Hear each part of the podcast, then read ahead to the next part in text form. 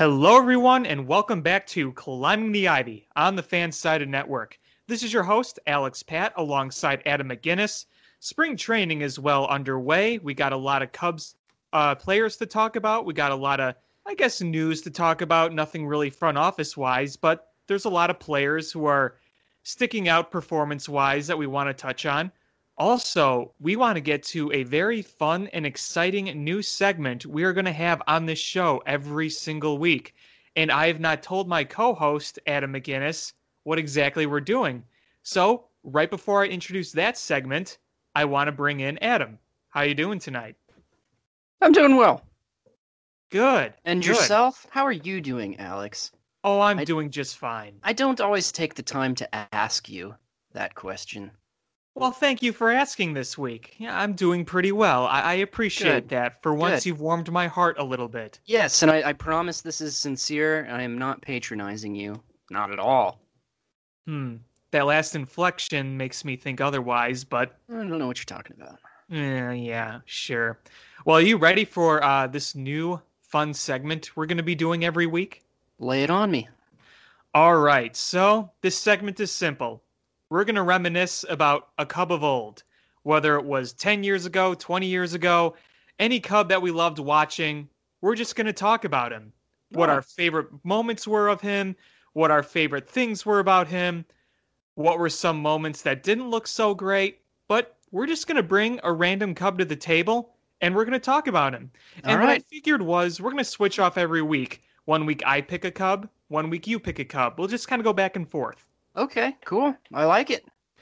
One thing I've really noticed on like social media, like especially like, you know, among Cubs fans is we Mhm. love talking about former Cub players, whether they were great, whether they were just kind of forgotten bench names and you were just kind of having fun with, hey, you remember when they had Brad Snyder or remember when they had Marlon Byrd, you know, th- those kind of things. People love that stuff. So I Yeah. figured why not bring that to the show? Well, and it, I think it makes sense too because I mean, until 2016, when they finally won the, the big one, I mean, the, reminiscing is all we had as Cubs fans. you know, Yeah. I mean, there wasn't any winning to be had, so all we had was talking about the past and find any any kind of conversation that uh, that we could dig up that had any sort of value. Because I mean, obviously the Cubs. Uh, I mean, if you're listening to this podcast, you're a Cubs fan, and uh, you you know the history. There's there's just not a lot of winning to talk about, but Yeah. Yeah, unfortunately not. But yeah, I think we'll we'll have a lot of fun about uh, with this one. And I have a cub in mind, but we'll get to that after we get to what's going on right now with the current Cubs because let's face it, that's the most newsworthy thing right now. So why don't we just get into that first and then then we'll come back around to this segment to kind of close out the show. So spring training. Games are underway. The Cubs are 8 and 5 in case you really care about spring training record. I don't think anyone really does, but you know, obviously you watch spring training for the purpose of seeing how individual players do, how they get back in the groove, how they maybe adjust on a few things that they wanted to fix from last year. I mean, that's that's really what you, you watch it for, and that's really what the players play for. Uh, today, the Cubs won four to one over the Royals, and what was good in that game was seeing another fine job by Jose Quintana. He was really good today. I believe he went three scoreless, a couple of strikeouts, one walk. We also had Tyler Chatwood, and he's the first one I wanted to bring up. Tyler Chatwood.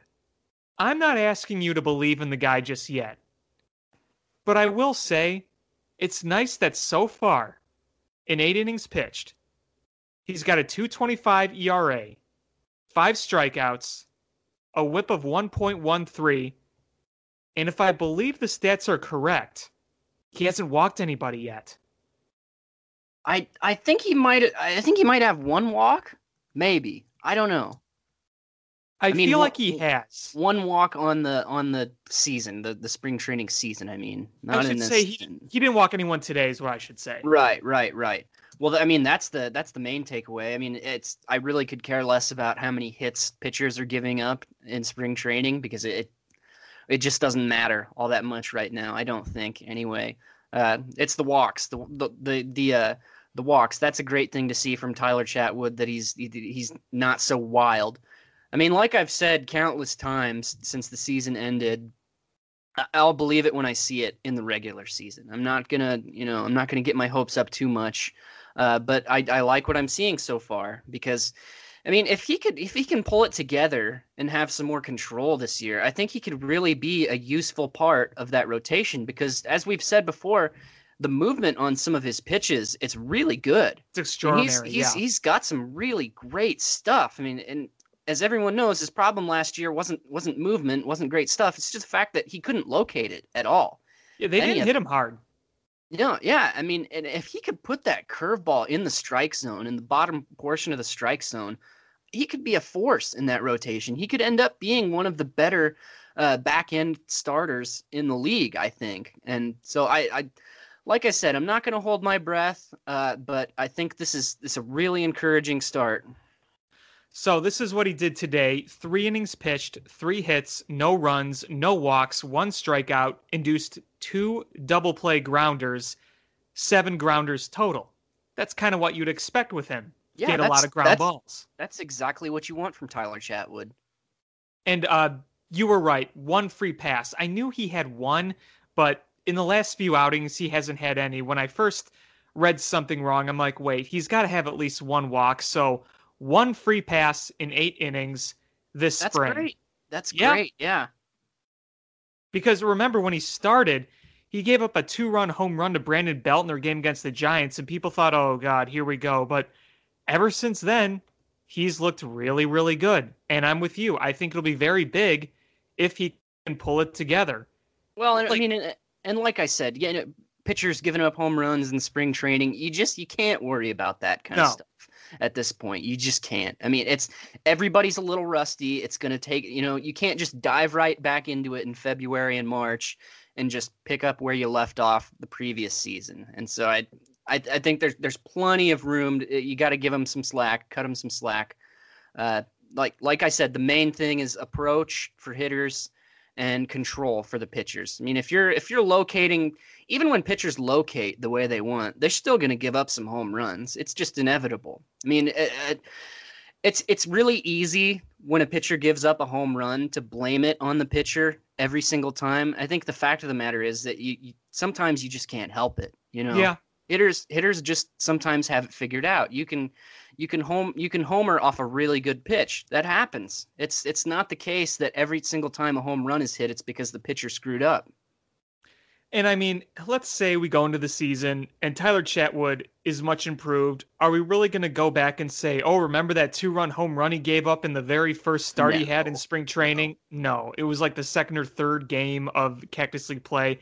As soon as spring training is over, nobody remembers what anybody did in spring training No, when it I mean, comes to like performance. Even and even even if he sucks on ice again this year, nobody's going to go back to spring training. Nobody's, nobody's going to be like, "Oh, well, I mean, uh, the signs were there in spring training." They'll they'll go back to last regular season. That's how little spring training means, I think.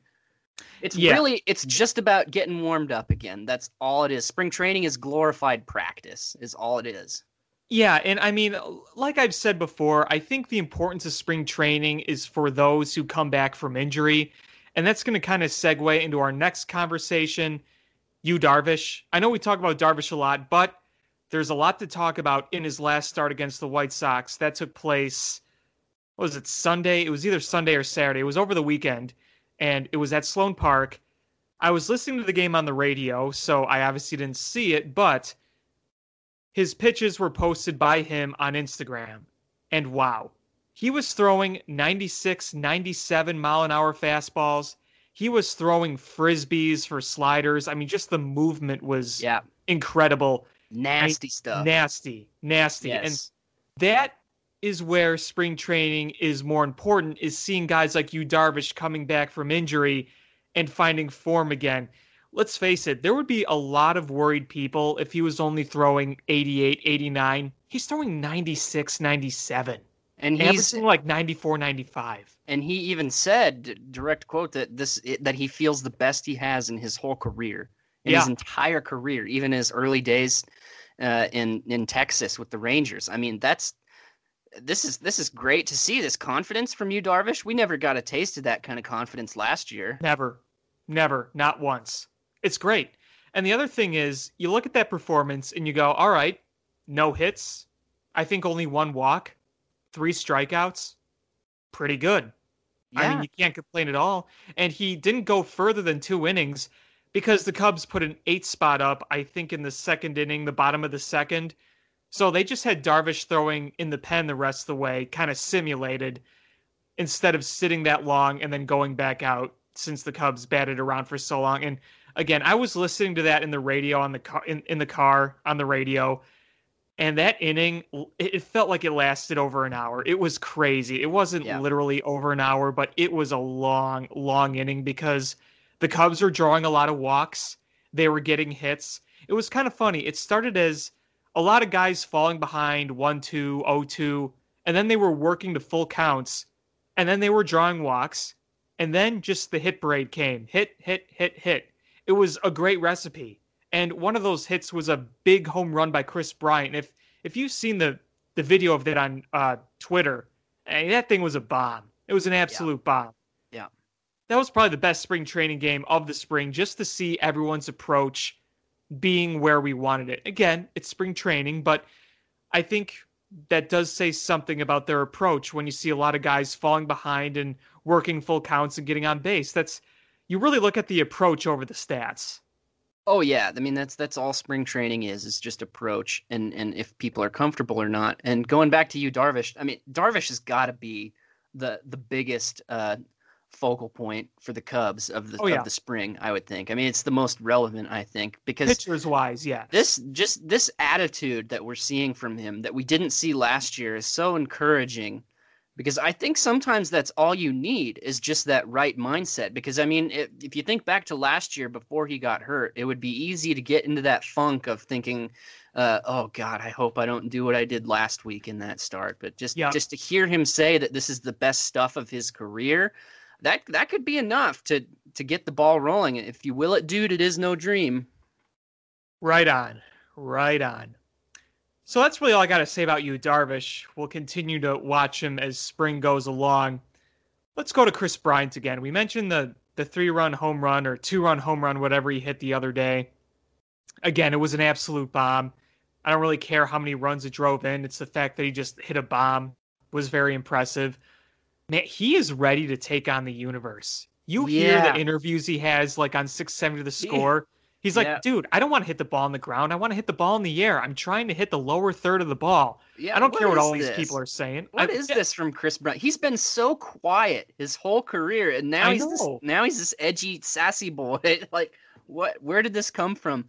the The six seventy the score interview was kind of interesting, I think, because there there's a lot of us uh, that fall into the category of old man yells at cloud when it comes in to to advanced analytics, launch angle stuff like that. Um, and I admittedly am, am a part of that crowd sometimes. Uh, but it was interesting to hear him say to, to kind of debunk some of our perceptions, uh, and it makes you wonder how much teams really are taking that approach, and how much of it is just you know TV shows and and these analysts kind of projecting stuff.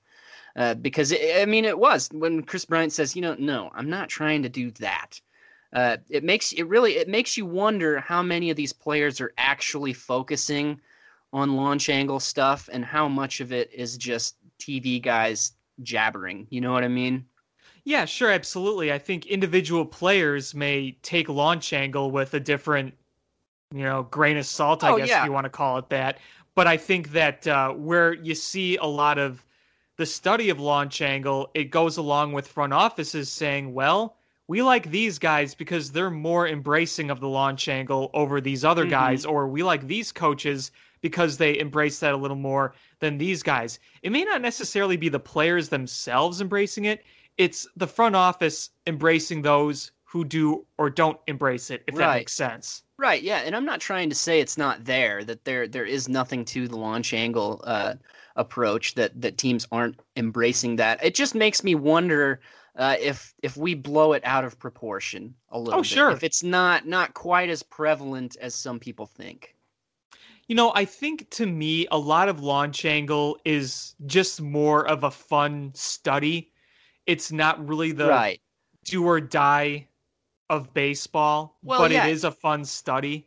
Exactly, because it's it's easy when you read some articles that that go really in depth about launch angle. It, it's easy to think, oh my, I I think we're going a little too far with this. I mean, sometimes sometimes you over you overcomplicate things, but you're right. This is more this is more post production uh, anal- analysis then you know players aren't going up to the plate and thinking oh i need to hit it at this angle to to to be successful here. That's not what's happening. I think it's mostly just examining what players are doing.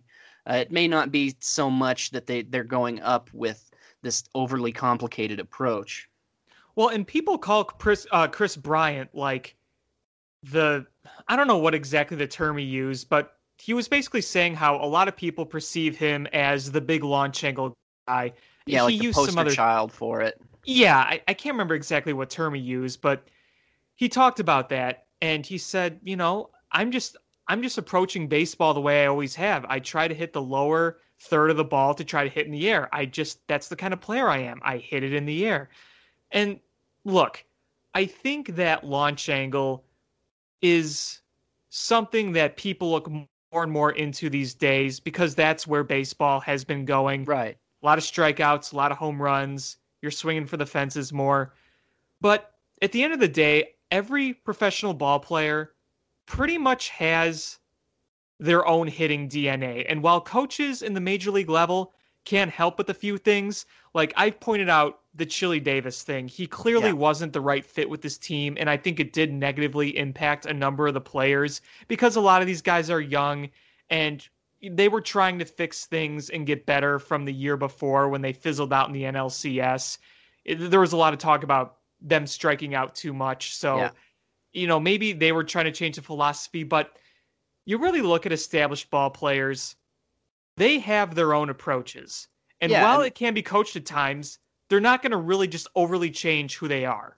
Yeah, I mean, you you pretty much you've touched on what I was going to say here is that what what irks me is when guys want everyone to just embrace this one method. And like you said, because I think what works for Kris Bryant isn't necessarily going to work for say Albert Almora. You know, you can't you can't I I don't think you can implement the same strategy uh, for every single player because it just, you know, they're each different, you know, eh, they each have their own approach. It, it, that's that's one thing about baseball that I think is is it, you got to think of it in terms of other sports. You know, every NBA player doesn't have the same shot stroke. You know what I mean? And it's it's the same thing in baseball. You can't you can't try to force the same batting stance, the same swing onto every guy, because what works for one person isn't necessarily going to work for another. You also got to keep in mind that there are different kinds of hitters out there. There's hitters who slug, there's hitters who hit line drives.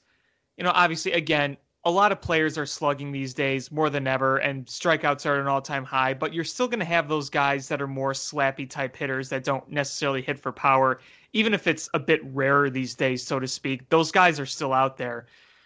So, yeah, it's, it's an interesting conversation, and it's pretty obvious to me that Kris is the type of player that he is, and he's going to approach the game the way he's going to approach it, and he's not going to let any negative feedback from last year get to him I, I think that's the biggest takeaway I have here is that he's not going to be Mr. Nice Guy. He's not going to be, oh, you know, they said that about me. Uh, should I be bothered by it? No, he's he's going to go out there and mash. He doesn't really care. And no, frankly, I'm excited for the prospect of him being fully healthy and putting yeah. together maybe another career year.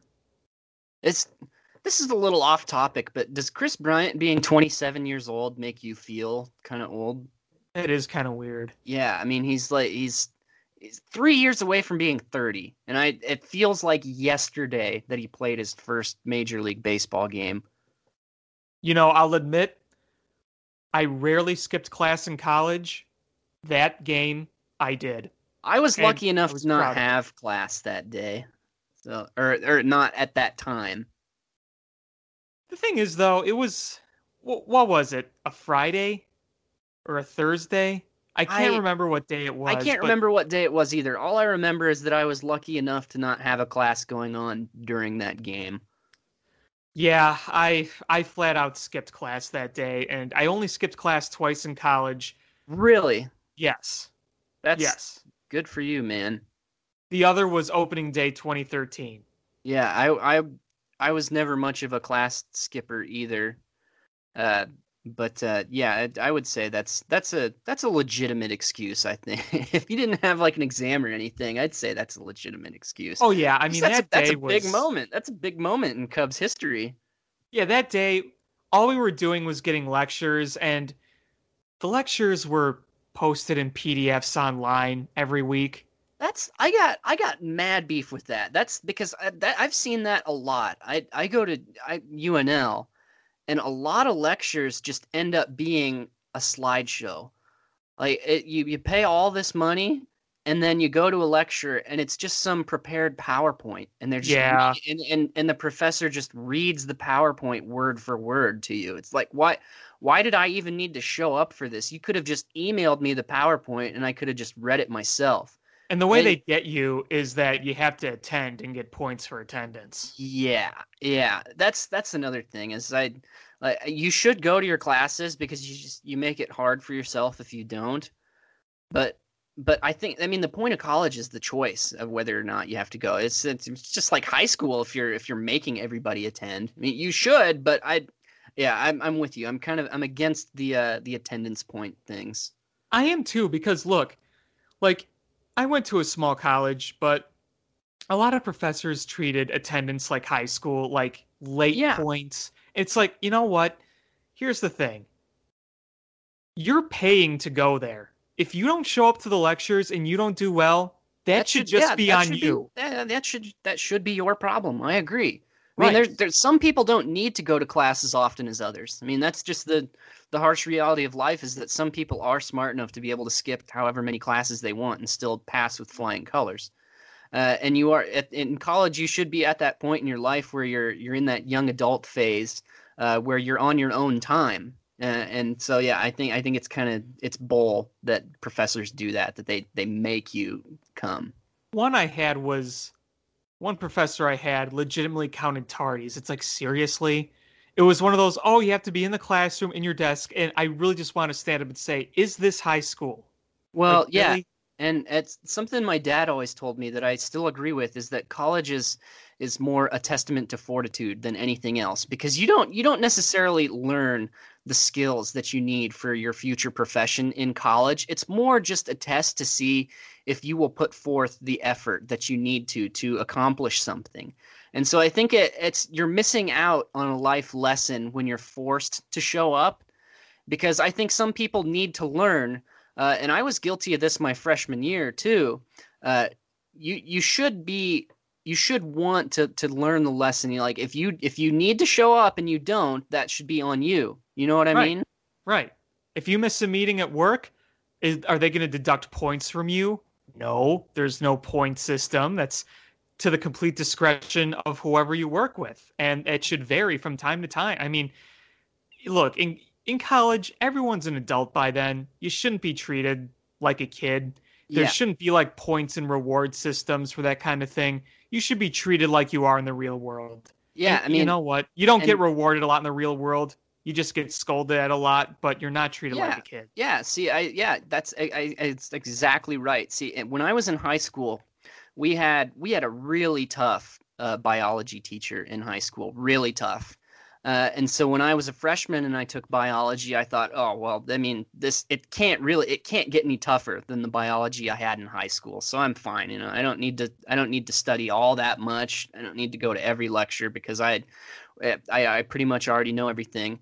Uh, that turned in, that turned up to not be the case. Uh, I was wrong about that, and I learned the hard way, and I had to take that class again uh, the Yep. next year. And I think that that's that's a life lesson that a lot of college students need to learn, and you're depriving them of that if you force them to attend. Yeah, I agree. And I, I do have to laugh because I also had professors that literally did not give a crap if you were there or not. And that was always kind of interesting. Like there were some classes I had that were complete blow offs and you didn't have to show up. I still did, but if you really didn't want to show up, you you oh really yeah, could have gotten around it. But That's- I always that's- felt like if I don't show up, I'm gonna miss something big. Yeah, I mean, you, you just make it harder for yourself, but it's weird how that how it's kind of changed over time because it used to be that way that all the college professors did not care if you showed up or not. Didn't eh, they're getting paid the same no matter what? And because it's different in high school where uh, if you've got a lot of kids failing your class, that reflects really poorly on the teacher. Like the teacher actually has incentive uh, Yeah. to, to have good grades for their class. Whereas in college, if if eighty percent of the kids are going to fail the class, the university doesn't care. You know that doesn't matter No. to them. Uh, but it, still it- getting their money. yeah, I mean it's different. It's different now though. It's where professors do seem to care if you show up or not.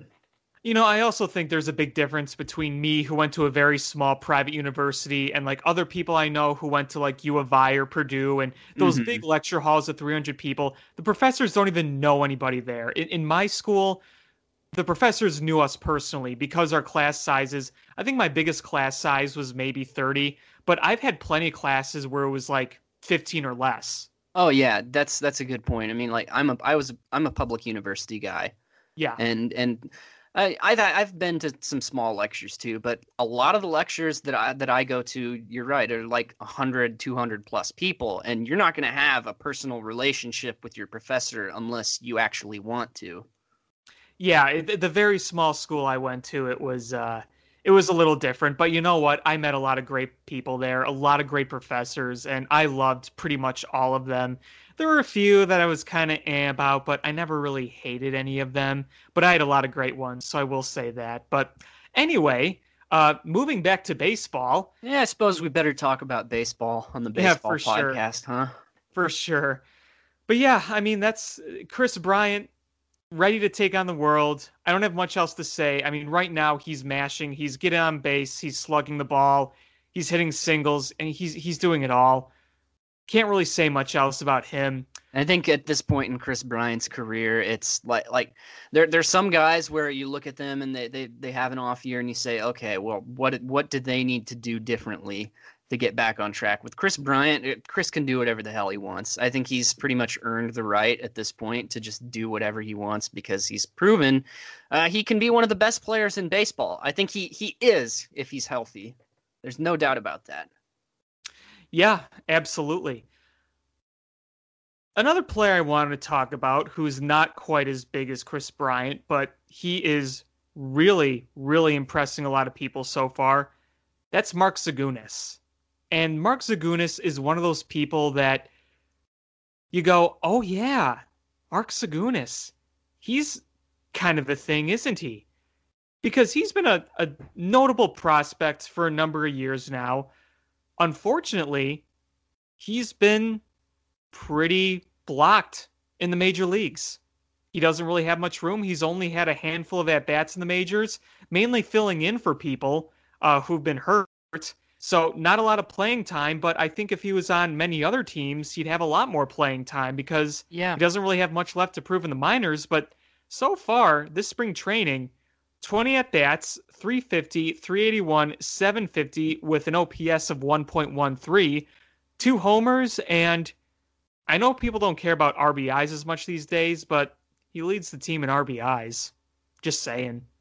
Yeah, I mean, again, it's spring training, and you just can't put much stock into that because let's face it, if if Zagunis played every day, uh, this this upcoming season, he wouldn't even be in the top five in RBIs. Probably, probably No. not. You know, but uh, I I thought you had a nice article on Zagunis a few days ago. Uh, I think it is an unfortunate reality that as long as he is on the Cubs, he just is not going to get a ton of playing time.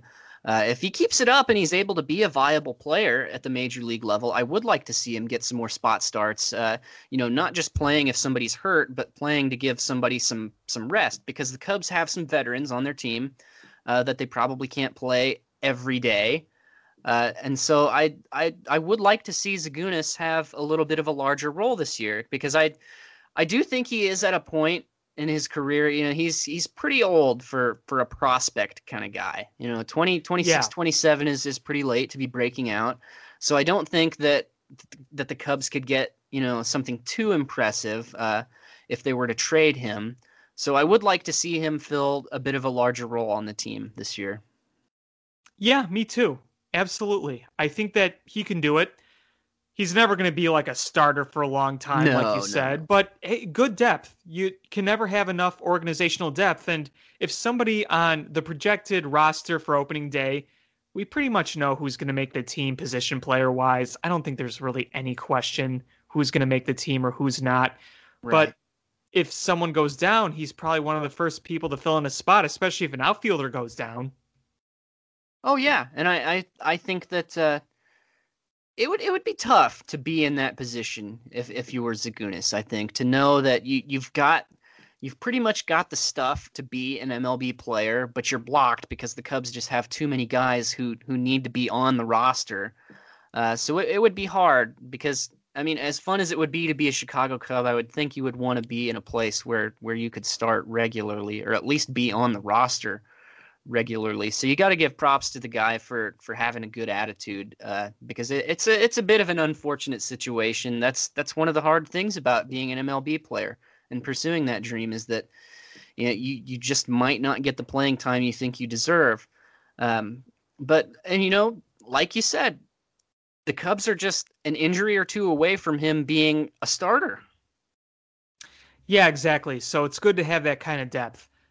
Little trivia question for you. Do you have any Okay. idea who leads the team in at bats this spring training so far? I do not. Take a guess. Albert Almora, No. Joe Johnson. No. I made that up. I, Um, I was going to say, who the heck yeah. is that? Yeah, I, I don't know. Uh, okay, tell me. Johnny Field. Johnny Field. Okay. 24 at bats. And just below him, three guys with 20. Mark Zagunis is one, Adduci is the other, and Adams is the other one. So, yeah, your top four guys are kind of who you'd expect, either organizational depth or just guys that were invited to spring training and they're going to be gone in a few weeks off Johnny the 40 man Field. roster. What a phenomenal baseball name that is. Oh, I know. Johnny Field. Could that be more perfect? It's glorious. It is glorious. I, I want him to I want him to make the team and, and get some MLB games in just for that name because that's amazing. Ah, that is too cool. It really is. The the regular who has the most at bats so far is Ian Happ with 18. And then followed by that is Albert Almora and then Javi Baez, Caratini, Rizzo. They're all between 10 and 15. So, you know, that's that's where they're at right now. But again, that's gonna change when the starters stay in longer and they get more at bats. That's how spring training always goes. And you got a lot of skewed stats because it's spring training and sample sizes are small.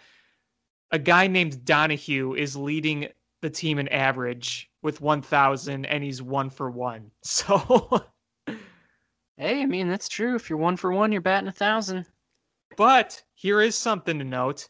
Kyle Schwarber is batting 500 with a 737 on base.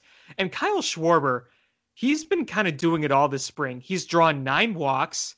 He hasn't hit a home run yet, but five hits, three doubles, three runs scored, and he's shooting the ball all fields.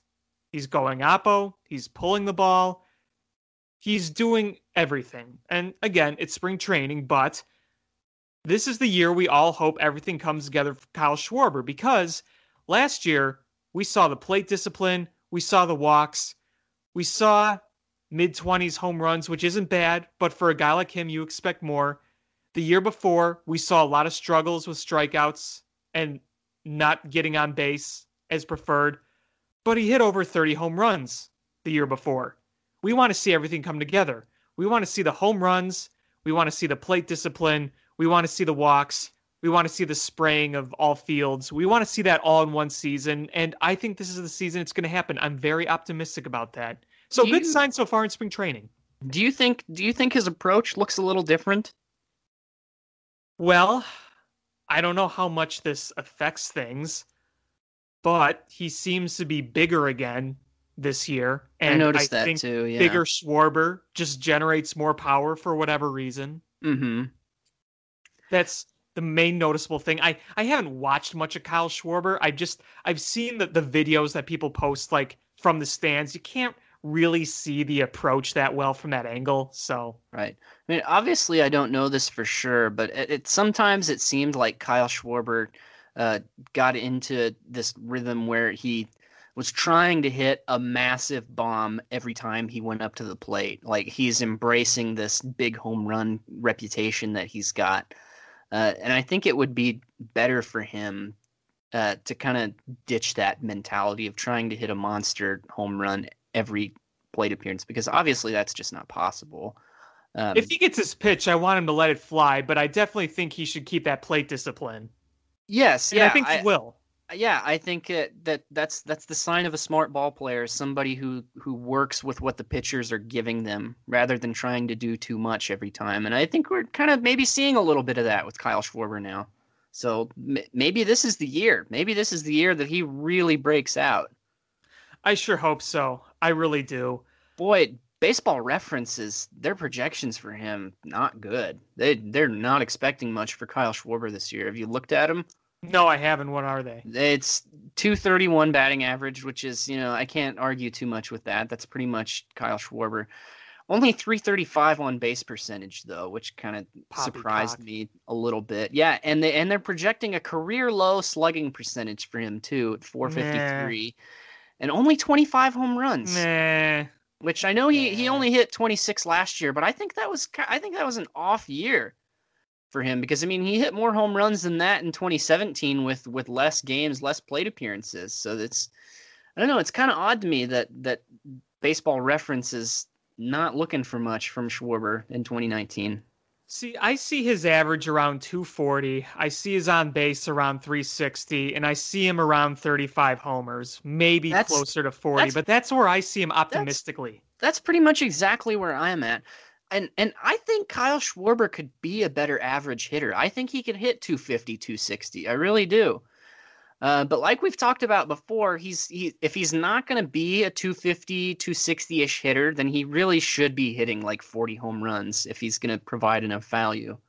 Yeah, absolutely. Um, I'd like to see him get that high, but honestly, I I say 240, 250 is my maximum average for him. But again, if, if he's doing everything else, drawing walks, seeing home runs, and it, average is whatever to me. So yeah, the the 335 on base percentage thing really caught me by surprise because I, I do think he's, yeah. you know, he's going to strike out a lot. That's just who he is. But I really do think he's solidified himself as an on base guy. I think yeah. he's, I think he's much better moving forward. I think that he should average in the 350, 360 ish range. I agree totally. I agree totally. Well, there's going to be many more things to talk about moving forward in spring training.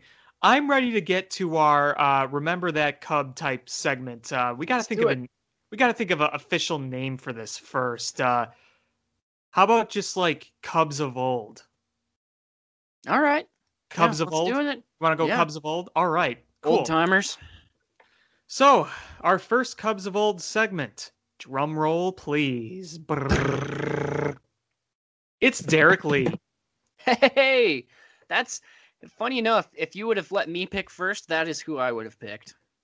Well, I mean, he's really probably the most nostalgic Cub for me. Maybe Aramis Ramirez would be the one to match that, but Derrek Lee, that guy just really was underrated in his prime. And unfortunately, that wrist injury in 2006 prevented him from putting up more seasons maybe not quite as good as 2005 because that was that was a whole nother level. But you saw the few seasons after that he was still putting up good numbers but the power went down a little bit. But look at 2005 alone. 335 418 662 slugging and ops of 1.080 by the way the average the slugging the ops the ops plus of 174 the doubles at 50 and the hits at 199, those all led the leagues. Yes. Uh, the National League, I should say. He was a gold glover. He was a silver slugger. He finished third in the MVP voting. Darn you, Albert Pujols. Yeah, I mean that's that's just unfortunate timing. But uh, Derrek Lee uh, was actually the very first Cubs jersey that I ever owned. Oh, there you in go. Fact, in fact, it was the only one I ever owned until I bought an Ernie Jan- uh, Ernie Banks one last year. Um, my dad got me a Derrek Lee jersey. I think I don't know if it was for my birthday. I think he might have just been in Chicago for a game with his friends and brought it back for me. Mhm. Um, and that was that was around the time that I was actually just getting into sports. I mean, you and I are fairly young people. We're both in our early twenties, I think. I mean, so if you'd have named somebody from like the '80s and earlier, I'd have been like, "Oh yeah," I'm, my memory would be like, "Oh yeah, I remember watching videos of him on YouTube." Right. but uh, yeah, Derrek Lee was a bright spot on a lot of bad Cubs teams. Uh, spent most of his year on losing teams, unfortunately. Uh, but man, what a fantastic career he had. And really, really, I think an underrated baseball player. Eh, Hall of Fame worthy, do you think? Hall of very good. Hall of very good, huh? I don't know, man. I just based on some of the other guys that are getting in. I mean, career 281 hitter, uh, 281, 365, 495 career slash line, 331 home runs. I mean, in 15 year career, I I think he's close. I you just based on some of the other guys that are in, I this looks almost Hall of Fame worthy to me. I can't help but wonder what the rest of his career would have been like 2006 and beyond had he not broken his wrist. Yeah. That's that's fair enough. I mean, he still he still had some good seasons post 2006. Yeah, for sure. I, I just think you look at where he was trending in 04, 05 Yeah. at the peak of his career, and he was out of the league when he was 35. You, you saw kind of the dip start to happen in 2010, but nobody talks about how good he was in 2009.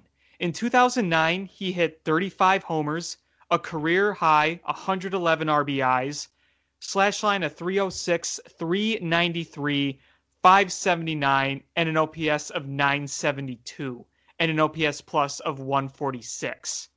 That was a really good year, and he was coming off very solid seasons in 07, 08. Those slash lines, 317, 400 in 2007, 291, 361 in 2008, those are really good slash lines. But what we saw in 09 was we saw that power come back 35 home runs because in 07, 22, again good, but considering where he was trending low, and then 20 in 2008, same thing. But again, I think the broken wrist played a factor in that. Oh, no doubt, no doubt. It's it's yeah, it's interesting to to to think about what could have been. Uh, I think, but you know, playing till you're 35 is a that's a major achievement. You know, even even for somebody who's totally and completely healthy for their entire career, 15 years is an extraordinarily long professional career. I mean that that's that's a rare accomplishment to play that long. Um, and yeah, it's I'm really glad that you brought up Derrek Lee because he he was my favorite Cub growing up as a kid. In fact, I still have a framed picture of him in my apartment, uh, just because he was. I loved watching that guy. There's that was my favorite thing to do in the summertime as a kid was to flip on WGN and watch Derrek Lee hit. A few fun factoids with him, some not so fun, but I'll point them out anyway. What sucks for Derrek Lee is that he never won a single postseason game here. He was part of two division winning teams, Mhm. never saw a postseason win. It was never his fault either, because if you actually look, everyone remembers just that embarrassing, god awful performance in 2008. I mean, really embarrassing. And in 2007, too. Absolutely embarrassing. He got swept by that awful Diamondbacks team. In 07, he batted 333, 385, 333 in the in those three games. And in 2008, 545, 583, 818, 1.042 OPS. So he hit in those Yeah. postseasons. Nobody else did. Yeah, he, he definitely deserved better than what happened on those Cubs teams. The other sad thing is, is unfortunately, Derrek Lee had that back-breaking, game-tying double in Game Six of the 03 NLCS when he was on the Marlins, Yeah, right after the Bartman incident. makes you makes you wonder what if things would have been different had he been traded to the Cubs a year earlier than he was. oh, I think they would have beaten the Marlins with him. I think so too. I think so too. Because you know, you remember that 03 team at first base, you had Hee-seop Choi, but he went down when he collided with Kerry Wood. So from then on, it was a platoon of Eric Karros, who was at the end of his career. He had a very nice career, but he was he was old at that point. And Randall Simon, who who was a decent platoon first baseman. He came up with a lot of big hits in that postseason, but if you'd have had Derrek Lee in there, I mean, that's a consistently really good ball player. Yeah, it's it's it's interesting and also sad to to think about what could have been, but but uh, we we can't spend too much time on that. But yeah, Derrek Lee, a lot of fond memories watching him. Easily my favorite Cub growing up as a kid. Uh, really glad that that was your first choice. Uh, now it's that's gonna make me have to think pretty hard about who I'm gonna pick for next week, though. Yeah, you're up next week. And just a reminder for those who don't remember, Derrek Lee was traded to the Atlanta Braves on August 18th, 2010, and I remember that because the Braves were playing at Wrigley Field, so when he when he was traded to them, his first game was at Wrigley Field, so he didn't leave the city. So he literally just switched clubhouses and put on a Braves uniform. Oof. That's when Derrek Lee started. You could tell he was declining. 2010 with the Cubs, he was batting 260, 347, 428 with 19 home runs again. Oh, sorry, that's what he batted total. With the Cubs, that was his total on the year. With the Cubs, it was 251, 335 with 16 home runs. He hit 287 with three home runs in 39 games with the Braves that year, and you know they went to the postseason. But yeah, he you could tell he was at the end of his career. And then mm-hmm. his very last stop in the big leagues was Pittsburgh. He signed with Baltimore. He was traded to Pittsburgh. And Derrek Lee hit a game winning grand slam off Carlos Marmol late in that 2011 season. I don't know if you remember that. I do. Stinger. I remember watching that. I was so mad.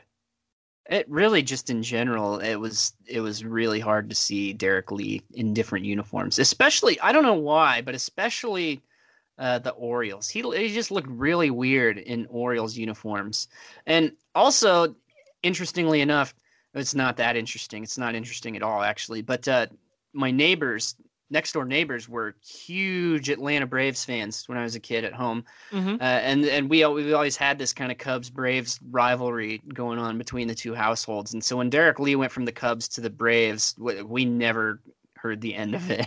that was pretty bad. Well, they had him for like what five weeks. Yeah, yeah, yeah. But still, you know, when when my favorite Cubs player is in a Braves uniform, that's open season. He played with Jason Heyward his rookie year yeah. 2010 Braves team. Yeah, that's right. The other thing I wanted to mention about that Derrek Lee trade was he was traded away for essentially a pack of gum. The Cubs got absolutely yeah. nothing in return. Well, I mean, it's he was he was at the end of his career. It, they were just trying to unload him. Mm-hmm. It it was sad to see a guy like him just have to be unloaded for literally nothing. He was traded for Tyrelle Harris, minors, Robinson Lopez, minors, Jeff Lorick, minors. None of those guys ever saw the big leagues. That's just the reality of getting older in the major leagues. And it, it makes you wonder, like, thinking about Kris Bryant it makes you wonder if the Cubs do you think it would be a wise decision to give him like a 10 year extension? Do you want as good as Kris Bryant is, do you want to be paying him 25 30 million dollars when he's in his late 30s? Well, I think it's you a, could go back and forth in that, but it's a tough I'd discussion have, because I'd rather I'm have sure, Bryant for a long time than possibly lose him. I mean, I'm I, fans in the organization. I'm sure they know that you give a contract out like that you obviously you know that you're paying for the next four or five years of that player that's right. what you're really that's what you're really wanting and then you're just accepting the fact that you're you're going to get way less uh, than what you're paying for at the tail end of that thing but i don't know it, it makes me wonder if the cubs uh, are kind of starting to to shift towards the mentality of well we're not going to pay you top dollar for for mediocre performances at the end of your career. And so I, I, wonder if they will offer Kris Bryant a contract that long, or if they'll try to do what they what they did with Arrieta, give high AAV for you know four or five years instead of thirty million dollars a year for ten years. Yeah, that's uh, that's going to be something only time will tell. Because I'm but... sure there's teams out there that would be willing to give Kris Bryant a ten year deal. Of course, when he comes a free agent, teams will want him. Yeah. Teams will definitely want him. So time will tell with that. But I don't know if you have any more Derrek Lee things to say. I, am pretty much uh, pretty much said my piece on him. Loved Derrek Lee, one of my absolute favorites. Like you, I uh, had a Cubs helmet and I put 25 on the back of it for Derrek Lee, and uh, yeah, I actually, uh, I, I tried, I squeezed into my Derrek Lee jersey uh, last summer. Oh, really? Um, yeah, and I and I I got that thing when I was uh, like 11 or 12. It might have even been earlier than that. I might have been like nine or 10 years old. Oh, nice. When I got that jersey, I can't remember, but uh, yeah, I, I might have to put that picture up again. I, I know I've posted it before, but uh, I, I'm I'm quite a bit bigger than I was. I would imagine. Then. Not not just taller, but I, I'm a little, got a little bit of rotundness going on with me too, uh, admittedly. And it's it, the buttons look like they're ready to to fly at the, the speed of a bullet. so uh, yeah. Right on, right on. Well, I think that's going to pretty much do it on this week's episode of Climbing the Ivy. Adam, thanks as always for being my partner. You betcha. Well, you can check this out on Facebook, on Twitter, or on iTunes. You can listen to it in many, many places. We're always posting it, and we're always excited to do new shows every week. So until next week, he's Adam. I'm Alex. Have a great night.